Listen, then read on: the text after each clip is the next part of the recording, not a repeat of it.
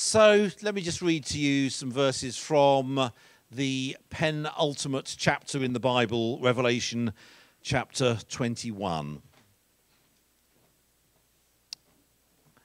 And uh, it says this Then I saw a new heaven and a new earth, for the old heaven and the old earth had disappeared, and the sea was also gone. And I saw the holy city the New Jerusalem coming down from God out of heaven like a bride beautifully dressed for her husband. I heard a loud shout from the throne saying, Look, God's home is now among his people.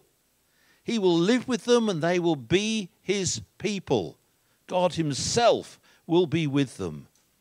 He will wipe every tear from their eyes, and there will be no more death or sorrow or crying or pain. All these things are gone forever. Cannot wait. I'm calling this talk, I Can Only Imagine. I can only imagine. We reached, we've reached the final installments of our journey through the book of Revelation. Revelation is the translation of the Greek word apocalypsis or apocalypse. If you take Bruce Willis out of that, what you've got left is revelation, the revealing of that which was hidden. Now, where we left off last week was the end of the tribulation, the end of that seven year period. There's a lot of judgment in the tribulation, I'll not lie. Uh, leaving a whole lot of people dead. but what happens after that? What happens to those people who, who have died? What happens to Satan? Well, the beast, that is the Antichrist, and the false prophet have been thrown into the lake of fire, and his armies have been destroyed, and there is just one enemy left Satan himself. How big would the army have to be to beat him? After all the devastation that he's, um, he's laid out upon, um, uh, upon the earth. That, that dragon, that serpent of old. The answer to that is just one angel. Just one angel not even the champion of all the angels, not even super angel, the biggest, the fiercest, strongest angel ever created. He's described as just an angel. Doesn't even get a name, just an angel. Then I saw an angel coming down from heaven, from the, from the, uh, with the key to the bottomless pit, and a heavy chain uh, in his hand. He seized the dragon, that old serpent, the devil, and uh, bound him in chains for a thousand years. The angel threw him into the bottomless pit, which he then shut and locked so Satan could not deceive the nations anymore. See, the truth of the matter is and it is a truth that the Laodicean church in particular struggles to grasp, is that it is not by might and it is not by power, says the Lord, but by my Spirit, says the Lord of hosts. In his authority, doing his will. Just one angel chained Satan up. It is not by big budget presentations, nor by pursuing political power, but by my spirit, says the Lord of hosts.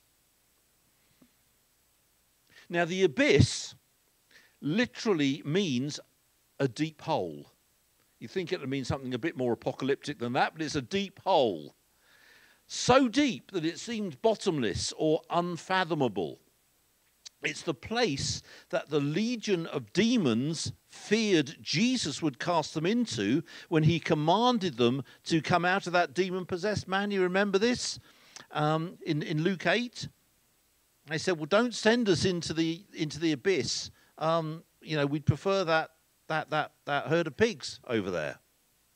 It's obviously a place that demons fear and try to avoid. It is, nevertheless, a place of confinement for evil spirits. You know, just as an aside, or uh, rather to put that into context, the Jewish perspective on death is that all dead people go to the place of the dead. Fair enough, really, I suppose. But that's called Sheol in Hebrew, Sheol. And that's everybody the good, the bad, and the ugly the deepest part of Sheol, Greek name Hades, everybody goes to Hades. The deepest part of Hades is a place called Tartarus. Tartarus, which seems to be another description uh, of the abyss. The abyss and Tartarus seem to be the same thing. This is the location in Sheol, which, like I say in Greek, is Hades or hell, where fallen angels are chained up to be held for judgment. So, not the good part of Hades, not the suburbs of Hades, where righteous people are placed, but the, the mean streets of Hades, you know, the abyss, Tartarus. Sheol, or Hades, is temporary. The final destination for Satan, the fallen angels, and all those who have chosen to follow them is called the lake of fire.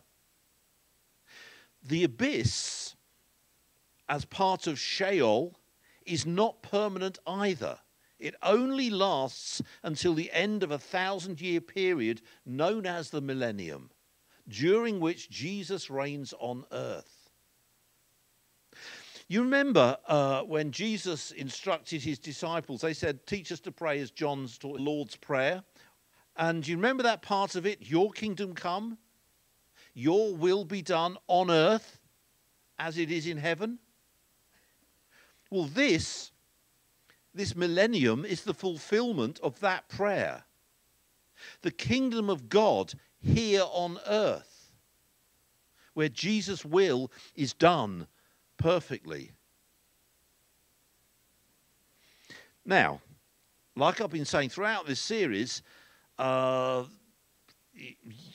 there are uh, differences of opinion over absolutely every single Bible um, verse and passage and and uh, uh and so on, and um, the millennium is is no exception. So some would say that the millennium is just figurative or not an, not an actual thousand years. Others would say that it is a thousand years, but it's going to occur uh, before Jesus returns. Still, others would say it's happening now. We're in the millennium now. I'd be deeply disappointed if that's the case, if this is it. Now, as for me, I, uh, I, I, I take um, what seems like the simple, straightforward, and open interpret, uh, interpretation, as simple and straightforward and open as possible. And as such, I understand the millennium to be an actual thousand year period, which kicks in or kicks off after the tribulation period. And that is, that millennium period is the 1,000 year reign of Jesus Christ here on earth after he's returned with us, with his heavenly army, the raptured church, on his white horse. In that millennium, there will be no more false religion. That's been cast into the abyss, if you remember.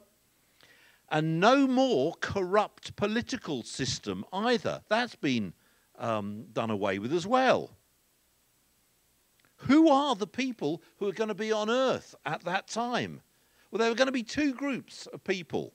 Number one, when Jesus returns, he is going to be bringing with him uh, his called, chosen, and faithful warriors. That's us in resurrected bodies. So that's the first group of people. Us, but on a really good day. the second group of people are the survivors of the tribulation. Those who didn't die during those seven years.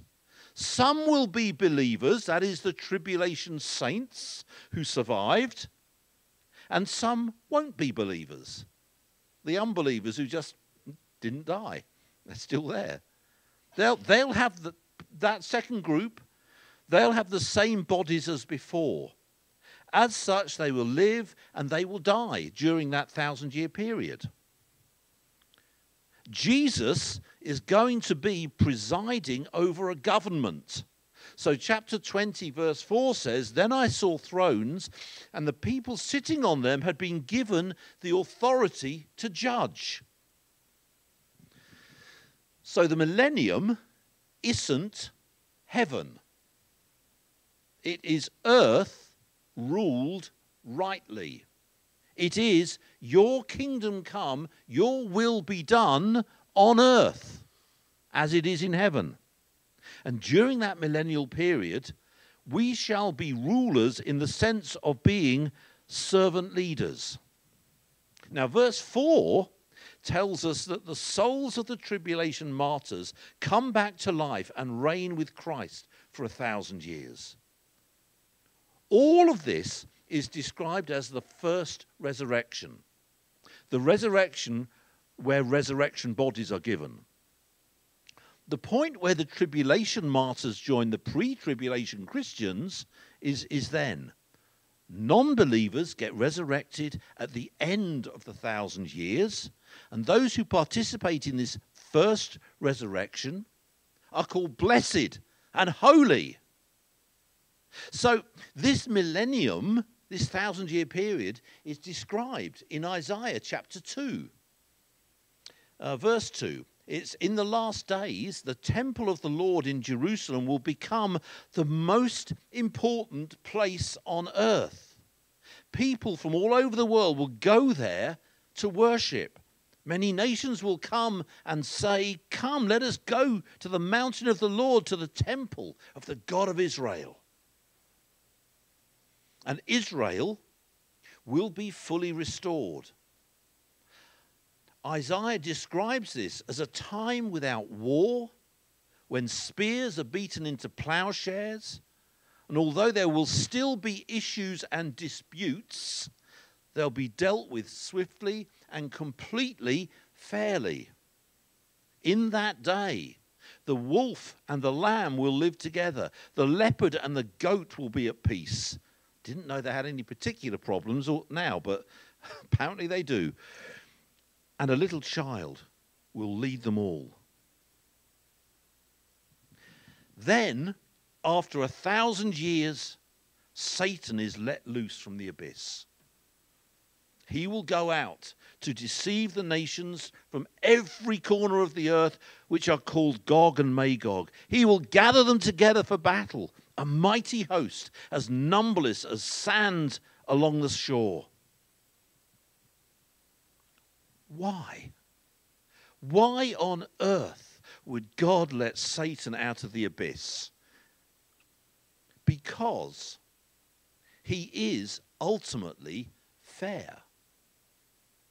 When he finally pronounces judgment, the eternal destiny and destination of every single person, no one, no one can blame circumstances or that they were misled or that they had never heard.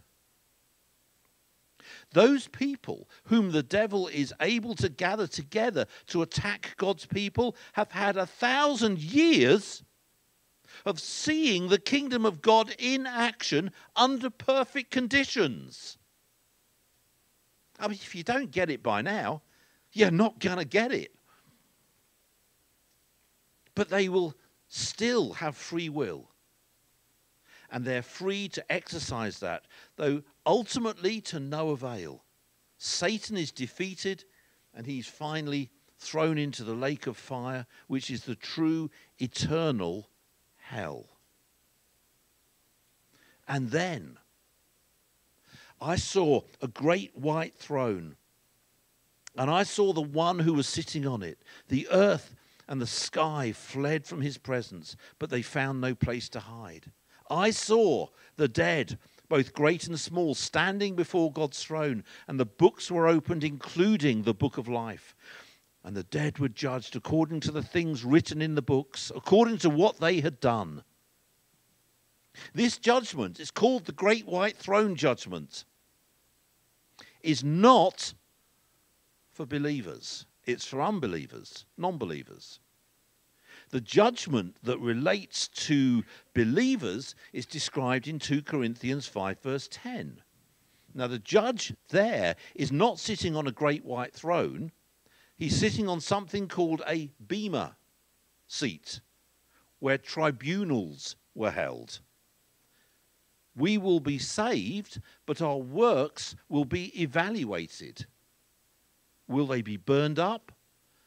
Or will they stand and act as an inheritance? So that that Bema judgment is about reward, not judge, not, not punishment. But what's shocking, and what we though can't shy away from, is that everyone whose name is not written in the book of life will be cast into the lake of fire. Just saying that doesn't sound very nice, and you'll hear great swathes of churches just shy away from that. And let's talk about God's best life now and, and how to be healthy and wealthy and happy and all of that. But actually, this is the truth. It's the truth. You know, I hate that.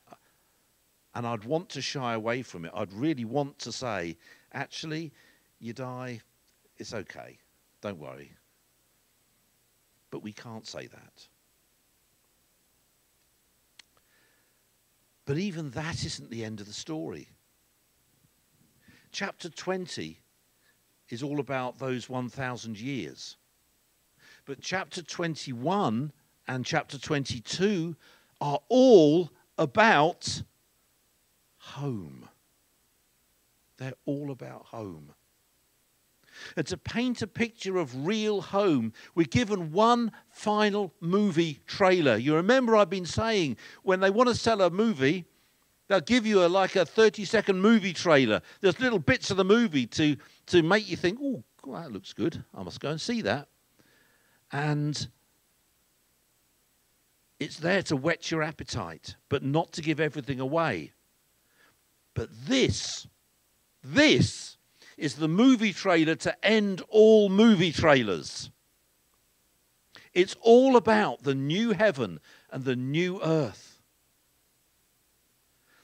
You'll maybe remember that I've uh, said before that there are two different Greek words for the English word new. One of them is neos, the other one is kainos. So, say you wanted to record some music, but all you had was an old cassette recorder. An old cassette, what now? An old cassette recorder. You remember those? No. You've had it for years and it doesn't work properly. So, in order to record this music, you go out and you buy a new cassette recorder. And before you say you can't buy those anymore, they still use them, ironically, in Japan, would you believe? They still use fax machines in Japan as well. They flood every other market with newfangled stuff and they stick to the good old stuff themselves. Anywho, if you went out and bought a new cassette recorder, that would be a Neos cassette recorder. The word neos would be used to describe the newness of it. Same as you had before, just a new one. But alternatively, you might be told by the person in the shop, look, hey, welcome to the 21st century. You can listen to that music and record it by streaming it using Spotify. Other services are available. I, say that, I don't, know whether they are, but let's just assume they are. You can use it using Spotify. You don't need any hardware. You don't need to buy a blank tape. Uh, those things went out with the ark. That would be where you use the word kainos.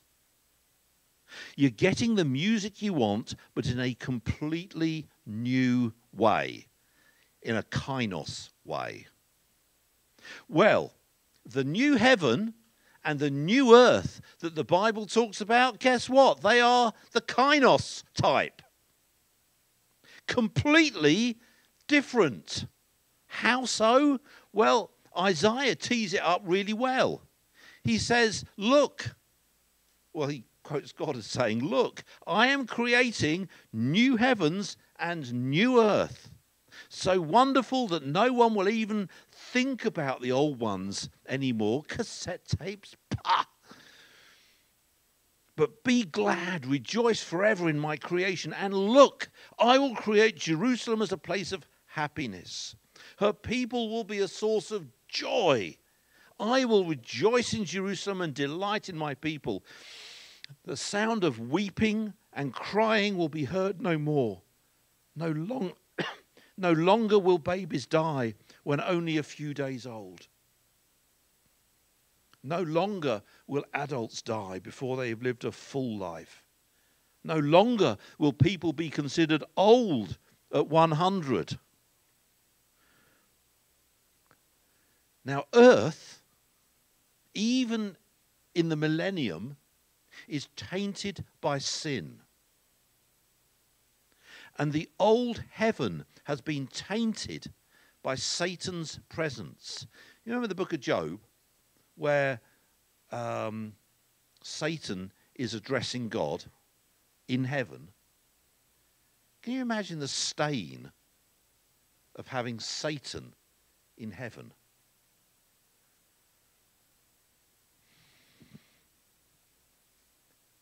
The one sitting on the throne says, Look, I am making all things kainos. I'm making all things new. All things new, yes, but keeping the central jewel now made perfect Jerusalem. Why does he keep Jerusalem? Because all the saints mentioned in Hebrews 11 had one thing in common none of them were home. They were no more than foreigners and nomads here on earth. They were looking for a better place, a heavenly homeland. That is why God is not ashamed to be called their God, for he has prepared a heavenly city for them. This city now comes down out of heaven from God it's likened to a beautiful bride. But this isn't the bride of Christ, the church. The imagery of the bride is about covenant, it's talking about relationship. It's about where I call home, the place you go and kick your shoes off, the place you go and say, Oh, I've had a terrible day. And you can say that because you've stopped having the terrible day because you're home. The place where you're really you. Home. Look, the home of God is now among his people. God says, ah, home. He will live with them and they will be his people. Every aspect of every stain of Satan upon creation is removed. No sorrow, no death, no crying, no pain. This is the new, the Kainos Jerusalem. And this city is huge. It's 1,500 miles square. It's utterly awesome radiant in light. Verse 23 says that the glory of God gives the city light. And, and this is just the movie trailer. This is focusing on the capital city here on the new earth. What is the rest of this amazing planet going to look like? Have you ever wondered that? There are other cities going on as well. What are the Kainos heavens going to be, look, going to be looking like? The rest of the universe now made available for us to explore and enjoy. That's not even, that doesn't even make it as part of the movie trailer. There is so much more to explore. There is so much more to discover. Chapter 22 stays with the New Jerusalem and focuses, focuses in on a particular feature. And the angel showed me a pure river with the water of life, clear as crystal, flowing from the throne of God and of the Lamb, coursing down the center of the main street. Just picture this in your mind as I'm saying it. On each side of the river grew a tree of life, bearing 12 crops of fruit, with a fresh crop each month. The leaves were for the healing of the nations. The word healing there actually means energizing. So remember back in Genesis in the Garden of Eden, there were two particular trees the tree of the knowledge of good and evil, and the tree of life. And Adam and Eve were denied access to that tree because of their sin. In the New Jerusalem, we have that access restored. It's like a metaphor for everything being restored. Nothing will be cursed. Jesus, the Lamb, will be right there in the city of New Jerusalem. And verse 4 gives us a little detail that says a great deal. And they will see his face. Now, Exodus 33, verse 20 says that no one may see my face and live. Why? Because he is completely holy and perfect, and we in our present state are not. So to look on his face is not possible because he can't have imperfection in his presence. But in the New Jerusalem, we can because we are made completely holy and perfect as well. And all of this is just the taste, the trailer of what is to come. I can only imagine. Can you imagine?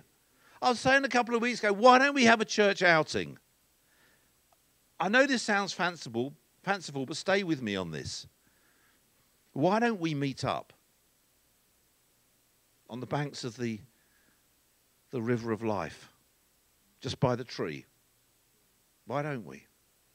You don't even need to be a bring, bring a bring and share lunch. Don't need to do anything. There's nothing on telly. There's no telly. That's not the excuse. The weather will be fantastic. Why don't we meet up there? See the Spirit and the bride say, Come. Let each one who hears them say, Come. The invitation is for everyone. Let the thirsty ones come. Anyone who wants to. And I will see you there. Home. Lord Jesus, I can only imagine. I can only imagine. In fact, I can't only imagine. I can only imagine a new heaven and a new earth and a new Jerusalem. I can only imagine life without being tainted by sin and Satan and awfulness.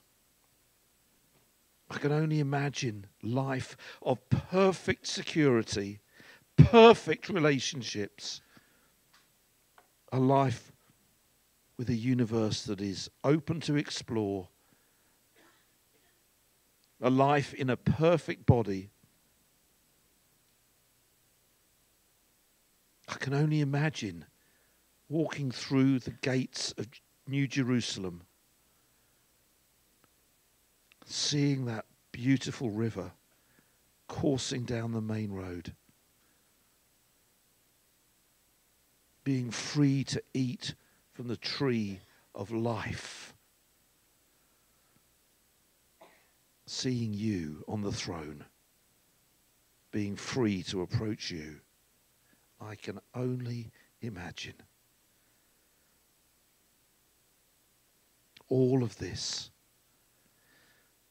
because God so loved the world that he gave his Son, that whoever believes in him shall not perish, but rather have eternal life. I thank you, Lord, that somehow my name is written in the book of life. And one day I, we, will be there.